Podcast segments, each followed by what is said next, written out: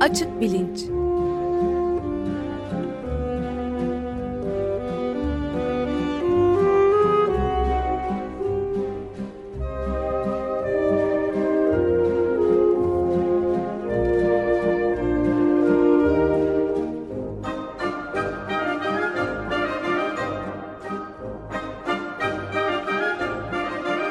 Güven Güzeldere ile bilim ve felsefe sohbetleri. Günaydın Güven Bey, merhabalar. Günaydın Ömer Bey. Günaydın Güven Bey, merhaba. Günaydın Can. Evet, bir e, konuğumuz da var, Devrim Dumludağ'la. Siz takdimini yaparsanız seviniriz. Memnuniyetle. Bugün Çiftlik Bank olayını masaya yatırmaya karar verdik. E, çünkü aslında açık bilincin e, ilgilendiği konulara e, yakın bir altyapı e, söz konusu. Aldanmanın ve aldatılmanın psikolojisi aslında bunu e, ele alacağız ve Çiftlik Bank olayını bu bağlamda değerlendirmeye çalışacağız. E, davranışçı iktisat bakış açısıyla yaklaşalım istedik. Davranışçı iktisat disiplinler arası yeni bir alan. E, iktisatçılarla psikologların e, kesiştiği bir alan. E, bu alanda çalışan doçent doktor Devrim Dumludağ bugün konuğumuz. Hoş geldiniz Devrim Bey, merhaba. Hoş bulduk. Hoş, merhaba, hoş geldiniz. Merhaba. Teşekkürler. E, ben kısaca tanıtayım. Devrim Dumludağ Marmara Üniversitesi İktisat e, bölümünden mezun olduktan sonra Boğaziçi Üniversitesi'nde yüksek lisans ve doktora eğitimini e, alıyor. E, daha sonra doktora sonrası araştırmaları için Hollanda'da e, Groningen Üniversitesi'nde e, bir süre çalışıyor. Ardından e, yine Hollanda'da Rotterdam Erasmus Üniversitesi'nde daha sonra da e, ve halen e, sürdürdüğü çalışmalar için e, Maastricht Üniversitesi'nde misafir öğretim üyesi olarak bulunuyor. E, mutluluk doğrudan yabancı yatırımlar ve kurumlar üzerine e, çeşitli makal makaleleri olan Devrim Dumludağ'ın e, genel olarak e, alanı, e, ilgi alanı davranışçı iktisat. Bunun ne olduğundan e, az sonra konuşacağız. Kendisi halen Marmara Üniversitesi'nde İktisat Fakültesi'nde doçent doktor olarak e, görev yapmakta. E, ayrıca 2017'nin e, Nobel ödülünü de iktisatta bir davranışçı iktisatçıya e, Chicago Üniversitesi'nden Richard Taylor'a vermişlerdi. E, bu da aslında davranışçı iktisadın e, hem yeni hem de e, önemli ve yükselmekte olan bir alan olduğunu gösteriyor. İlgilenenler için e, Devrim Dumludağ'ın e, üç başka yazarla birlikte dev, e, derlediği imge yayınlarından çıkmış bir kitap olduğunu da burada e, söylemiş olayım. İktisatta davranışsal yaklaşımlar başlıklı kitap. E, bu da ayrıca e, daha fazla bilgi için önerelim. E, şimdi şuradan belki başlayalım diyorum. Çok kısaca davranışçı iktisat nedir, neyle uğraşır? E, buna değindikten sonra bu Ponzi türü sahtekarlıklar adı verilen, işte Türkiye'de de saadet zinciri diye bilinen e, sahtekarlıkların kısa bir tarihine bakalım. E, daha sonra oradan hareketle bu çiftlik banka bir sürü paralar kaptıran insanlar hakkında ne söyleyebiliriz? Onların psikolojileri, demografileri hakkında ne söyleyebiliriz? Ee, biraz oradan e, ilerleyelim isterseniz. Buyurun. Çok teşekkür ederim tanıtımınız için. Ee, evet, 2017 yılında Richard Taylor Nobel ödülünü aldı iktisatta ve davranışsal iktisat alanında ama bu e, ilk verilen ödül değil davranışsal iktisada. Kahneman'da değil mi? Çok, evet, e, Daniel Kahneman veya Herbert Simon gibi e, pek çok isim e, davranışsal iktisat alanında yaptıkları çalışmalarla e, Nobel'e layık görüldüler iktisat alanında. Hatta Daniel Kahneman'ın özelliği e, psikolog olması. E, iktisat alanında Nobel ödülünü bir psikolog alıyor 2002 yılında. Bu çok etkileyici gerçekten. Yani davranışsal iktisadın ortaya çıkışı işte formel olarak 1950'lerin ortasından itibaren diyebiliriz. İşte kurucusu olarak da Herbert Simon e, geçer. Arkasından Daniel Kahneman, Amos Tversky ikinci bir kuşak olarak karşımıza çıkıyorlar. Ve e, son yıllarda da oldukça fazla ilgi gören bir alan bu davranışsal iktisat. E, bu yılda Richard Taylor'ın Nobel ödülü alması gerçekten e, çok daha kayda değer oldu. Peki nedir bu davranışsal iktisat dersek eğer? belki de bunu anlamak için önce bir standart iktisat teorisini anlamak gerekiyor. Standart iktisat teorisi bizim ekonomik davranışlarımızı diğer faktörlerden bağımsız değerlendirir. Yani ekonomik davranışlarımızda kültürün, tarihin, psikolojinin yeri yoktur. Ee, Richard Taylor'dan bir alıntı yapacak olursak eğer, Taylor biraz bizleri Mr. Spock'a benzetir Star Trek'teki. İşte bu Star Trek meşhur bir e, mürettebatı vardır, uzay yolu. E, Mr. Spock e, genelde işte anne tarafından e, dünya gezegeni, babası vulkanlı ve e, mürettebatta sürekli takılır işte. Senin duyguların yok.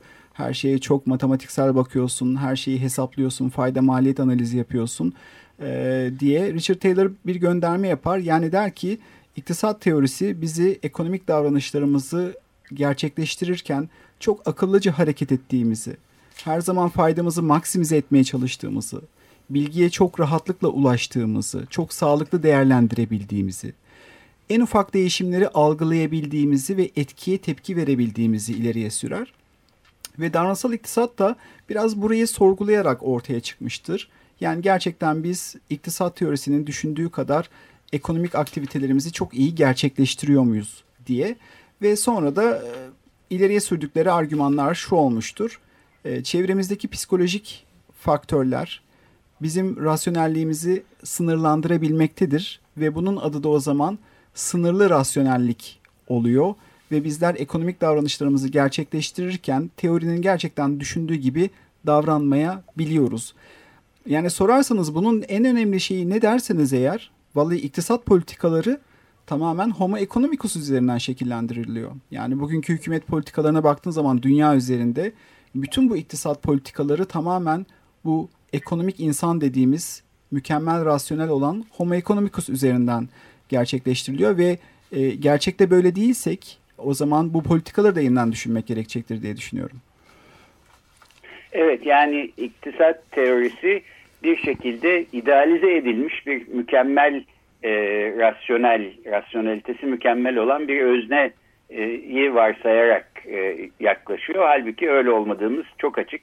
Bunun niye böyle varsayıldığının aslında ilginç bir e, bilim tarihi açısından ilginç bir hikayesi olduğunu düşünüyorum. Şimdi ona evet. girecek vaktimiz yok ama benim anladığım e, gerçekten insan psikolojisinin e, içinde ne var bakan ve bununla ilgilenen e, ve dolayısıyla e, bu e, ekonomik öznelere daha gerçekçi bir şekilde yaklaşan iktisat e, işte bir anlamda davranışçı iktisadın e, temeli e, olmuş diye anlıyorum.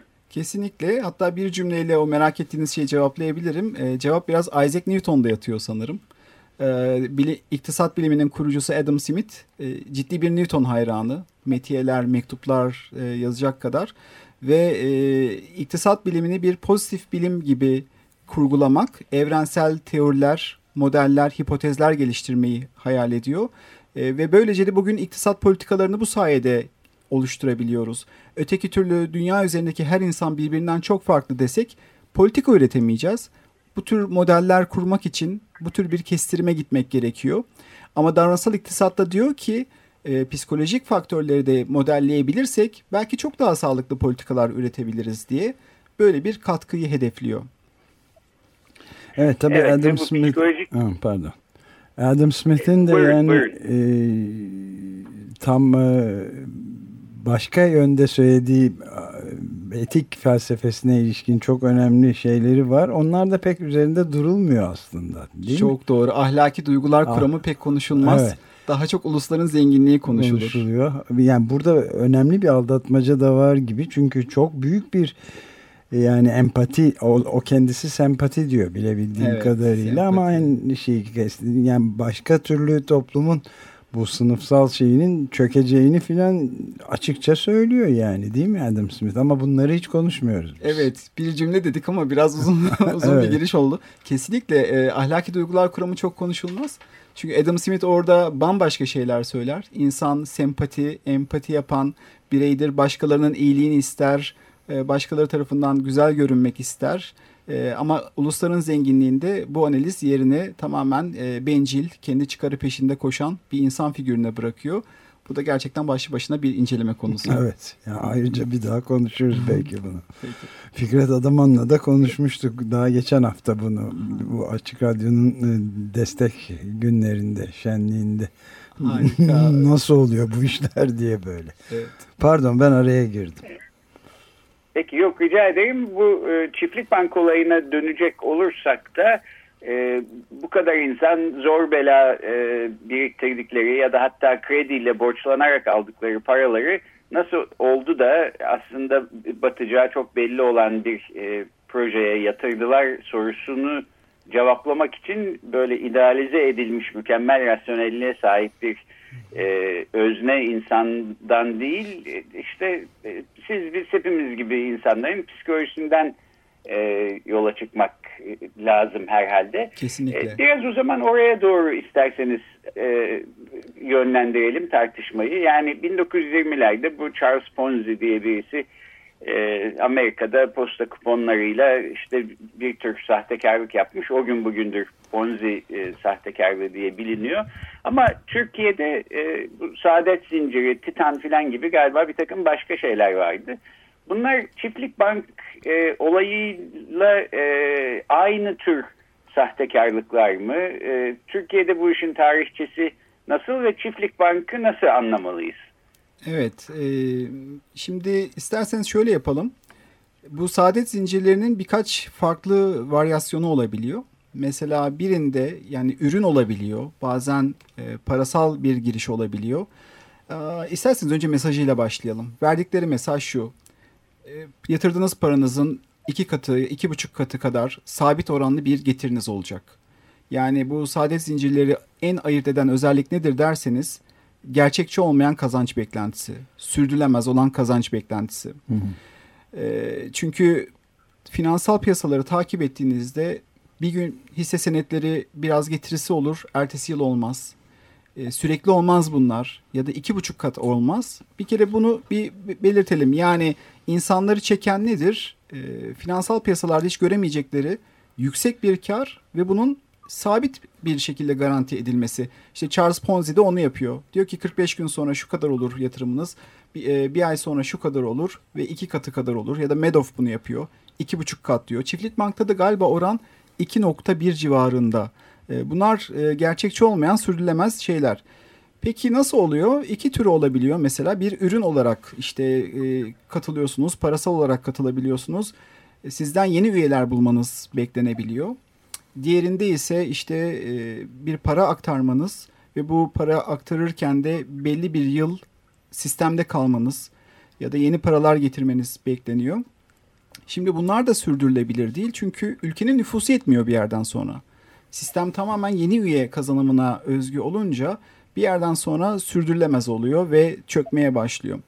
Şimdi bu tanımlardan sonra e, çiftlik bank olayına baktığımızda ya da genel olarak baktığımızda bu saadet zincirlerine işte en eski Charles Ponzi'ye gider 1920'lerde.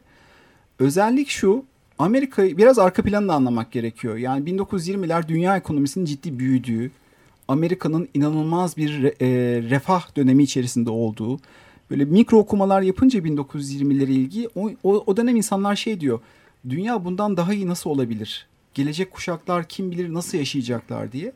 Böyle ekonomik büyüme dönemlerinde, anormal refah dönemlerinde sade zincirleri için çok elverişli bir ortam oluyor gelişmiş ülkelerde. Onlar şöyle diyorlar işte yani evet kazanıyoruz.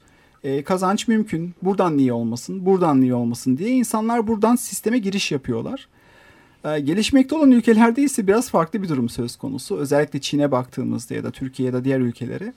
E, bizim gibi ülkelerde ise de genelde karamsarlık dönemlerinde bu sisteme girişlerin olduğunu görüyoruz. Yani umut yok, aşırı bir karamsarlık var ve e, bu tür kanallar arama ihtiyacına giriyor insanlar yüksek bir kazanç sağlamak ya da hayallerine kavuşabilmek için. Şimdi biraz daha ister misiniz özele girmemizi yoksa genel yani ben genel olarak devam edeyim mi? Ee, ben şunu merak ediyorum yani bu çiftlik bank olayına e, tepki veren e, dışarıdan bakan insanların bir kısmı ya işte bunlar da e, enayiymiş demek ki e, göz göre göre paralarını kaptırmışlar e, filan gibi yaklaşıyorlar. Bana böyle bir bireysel e, kişilerin bireysel aptallığı e, bazında açıklamak hem yüzeysel e, hem de yanlış geliyor. E, burada herhalde daha e, toplumsal anlayışı belki anlamamız için e, önemli ipuçları olabilir. Bunları merak ediyorum. Yani bu çiftlik bank olayının bu kadar hızlı bir şekilde bu kadar yayılması e, benim okuduğum kadarıyla 80 bine yakın insan e, yaklaşık 500 milyon dolar kadar bir para koymuşlar ee, ve bu insanların pek çoğu için her e, dolar belki işte dişlerinden tırnaklarından aktararak e, biriktirdikleri paralar. E, nasıl oldu da bu oldu? Bunu bunu anlamak e, önemli geliyor bana. Yok bu, bu bunu söylediğiniz için ve sorduğunuz için teşekkür ediyorum. Çünkü Türkiye'de genel bir anlayış şu işte e, canım e, açgözlülük nokta. Evet. E, şimdi e, ben şu taraftayım. E, ne kadar toplumu bilinçlendirirsek, e, kumsalda ne kadar deniz atı kurtarabilirsek, o kadar e, bu tür şeylere kanan insanların sayısını azaltmada bir katkımız olur. Çünkü tek başına açgözlülük açıklayıcı değil. Tek değil. başına yetmiyor açıklamada. Bunun ciddi bir arka planı var. E, bunların en başında da şu geliyor. E, finansal okuryazarlık seviyemiz çok düşük Türkiye'de. Yani finansal okuryazarlık seviyesi daha yüksek olsa eminim ben katılım oranları çok daha az olacak. Bu tür şeylerin kurbanlarına baktığımız zaman mesela ilk söyledikleri şey ben güvenmiştim oluyor. Güven çok önemli bir kavram karşımızda. Veya şu oluyor bu kadar insan aptal olamaz. Bu kadar insanın bir bildiği vardır. O zaman davranışsal iktisatta bunun adı sürü psikolojisi oluyor. Ee, o kadar çok davranışsal iktisada ait açıklama var ki psikolojik açıdan biz elimizden geldiği kadar insanları eğer bilinçlendirirsek, bilgilendirirsek inanıyorum ki hala mutlaka bir açgözlülükle çok yüksek bir getiri sağlamak isteyecek insanlar olacaktır ama bir yandan da pek çok insanın kafasında soru işaretlerinin olacağını, acaba girmesem mi diyeceğini umut ediyorum.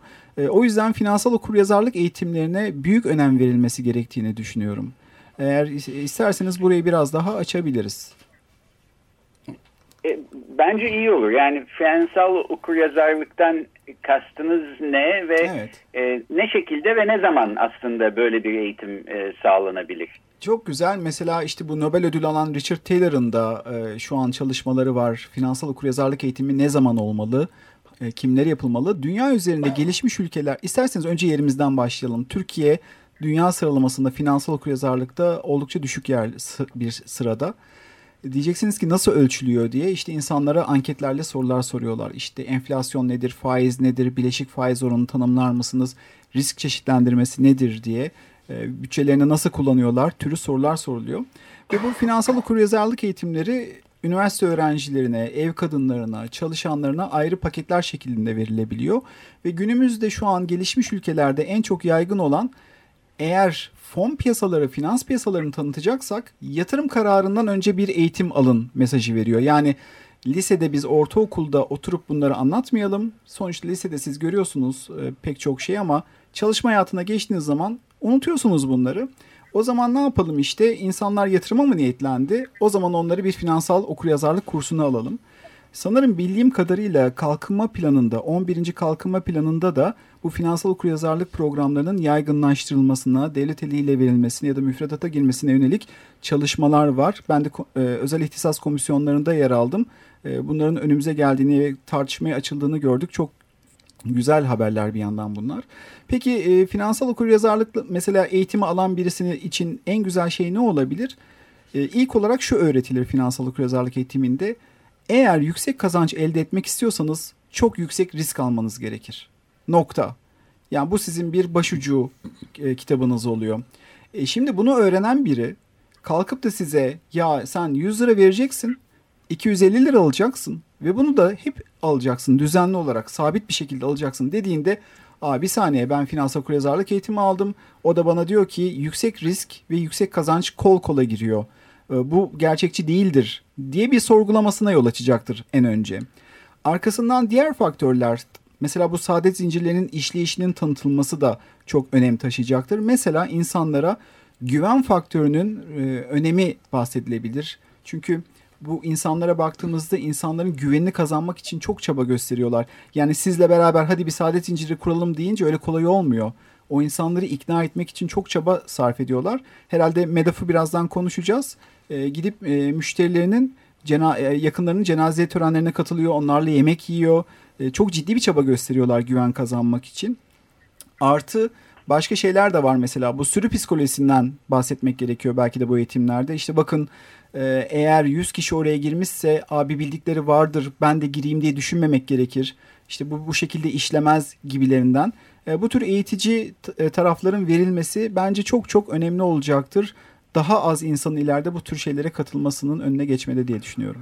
Ben de çok e, aslında büyük bir soru ama çok bir, iki cümleyle nasıl özetlenebilir bilmiyorum bambaşka bir tarafına yani çiftlik bank gibi çok spesifik bir ponzi dedikleri şeyden çok bir de devasa boyutta, global boyutta e, bir aldatmaca sistemini sormak istiyorum. Mesela e, özellikle Ayşe Buğre ve Çağlar Keyder'le de programlarda konuştuğumuz bu sosyal vatandaş geliri. Şimdi e, Amerika Birleşik Devletleri'nin en önemli işte bildiğimiz zenginleri Mark Zuckerberg olsun, Elon Musk olsun yani 60 küsur milyar dolarlık servetlere sahip insanlar ya da 20 ya da 5 milyar diyelim Richard Branson filan hepsi bu garantili bir temel vatandaş gelirinden bahsediyorlar. Bu bana son derece aldatıcı geliyor. Yani bunun e, toplum yararına yapmış oldukları bir şey. Çünkü paçanın pahalı olacağını ve müşteri kaybedebileceklerini ve işsiz kalacaklarını yani gelirsiz kalacaklarını düşünüyorlarmış gibi geliyor. Buna da insanlar ama bir şekilde kapılıyorlar. Bir cümleyle açıklaması olabilir mi bilmiyorum ama bunu da sormak istedim ben. Şimdi tabii burada farklı bir mekanizma evet. var karşımıza. İşte e, nedir burada? Fonları kullanıyorsunuz. Bu fonlardan işte bir gelir yaratıp dağıtıyorsunuz gibi. E, buradaki saadet zincirine tam uymuyor. Evet. Ama baktığınız zaman hani işlevselliği ne olur diye biraz onun somuta indirgenmesi gerekiyor nasıl işleyeceği, ne daha nasıl işleyeceğine dair çok bir bilgimiz yok açıkçası. Evet, onu kastetmek istedim. Ee, içerik çok belirleyici oluyor. O hmm. anlamdaki şeffaflık. Hatta ben şeffaflığın önemini şöyle söyleyeyim. Amerika'daki e, insanların pek çoğu bu Ponzi zincirlerinde şeffaflık olmadığı için de e, zarar görüyorlar. Nedir bu? Mesela ben size paramı veriyorum ve siz benim adıma kullanıyorsunuz bu parayı. Ben sizi denetleyemiyorum.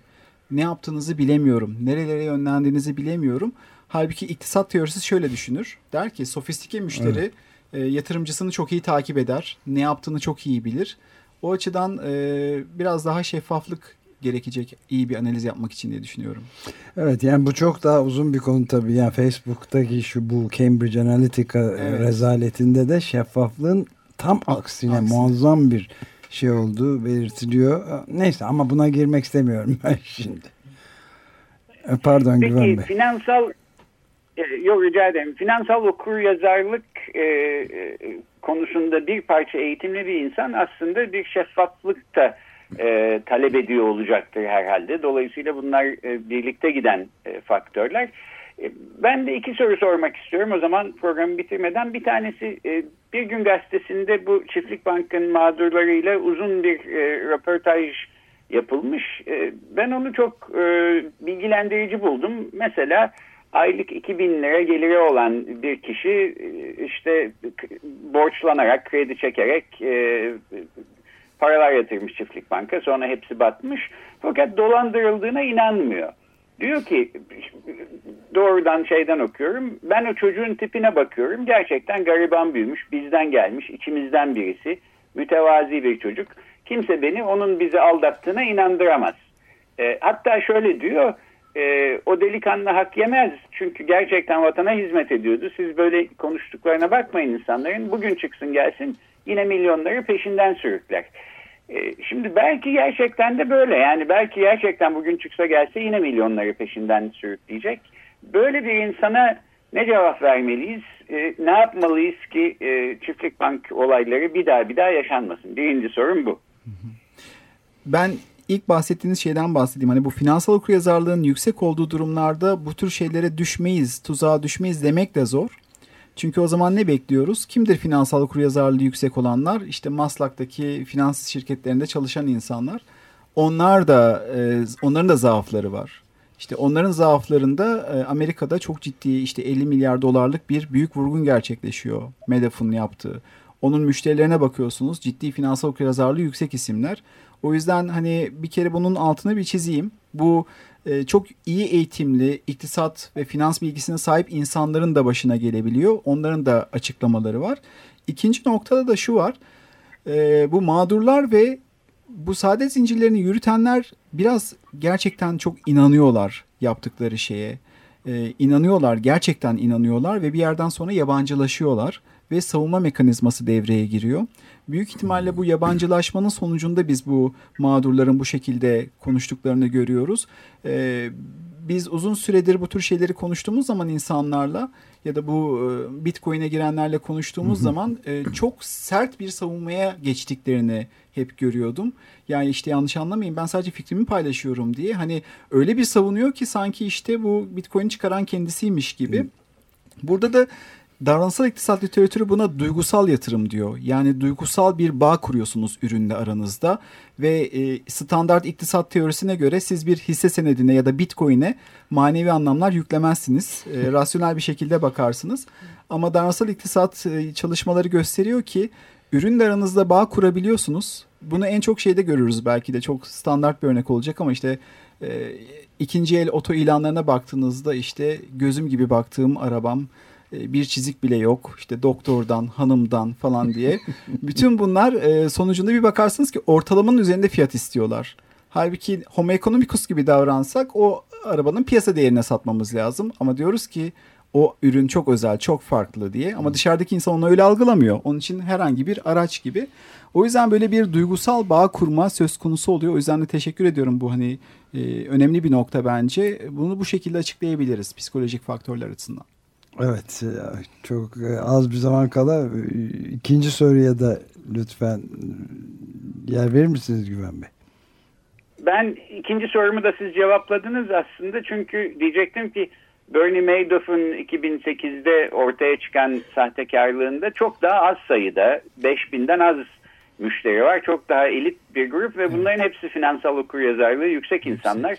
Demek ki finansal okuryazarlık belki bir gerekli koşul ama kendi başına her şeyi açıklamıyor. Siz benden önce onu söylemiş oldunuz.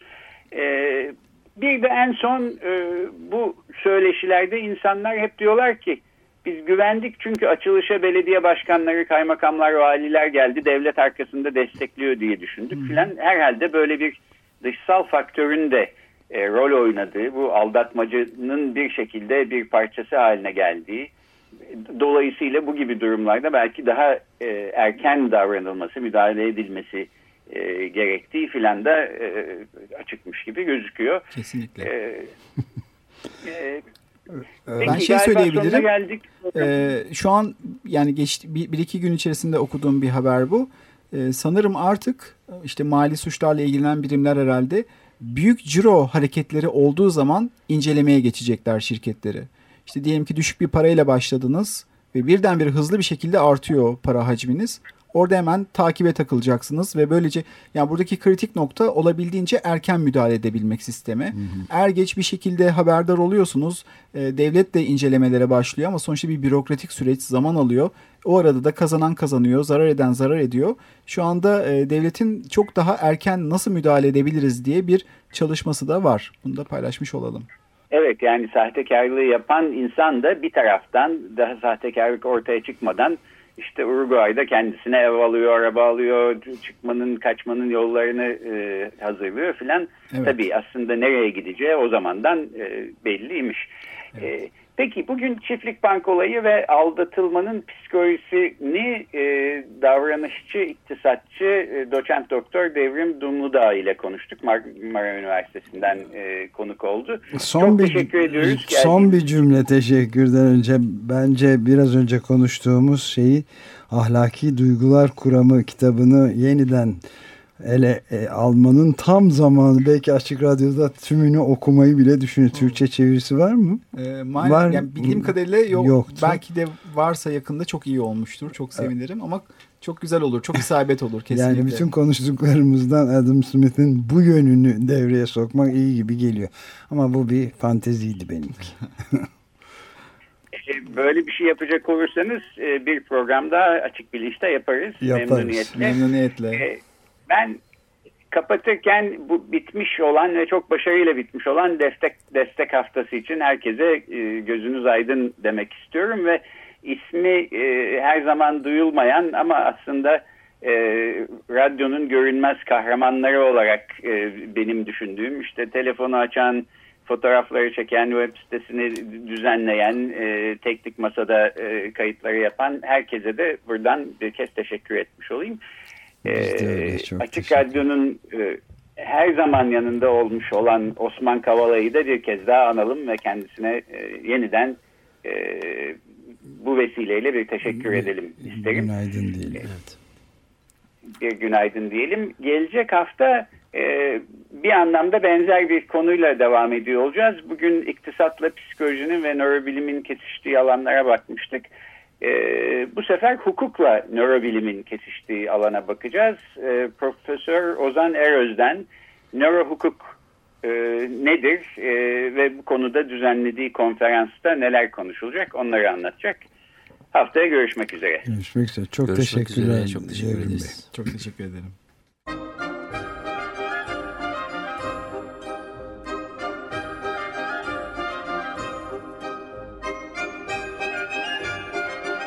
Açık Bilinç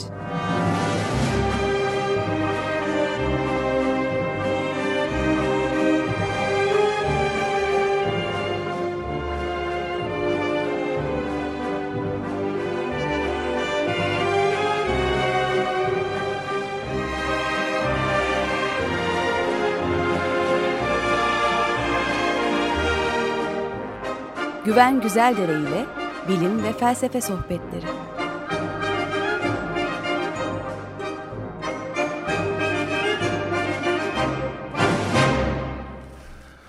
Açık Radyo program destekçisi olun. Bir veya daha fazla programa destek olmak için 212 alan koduyla 343 41 41.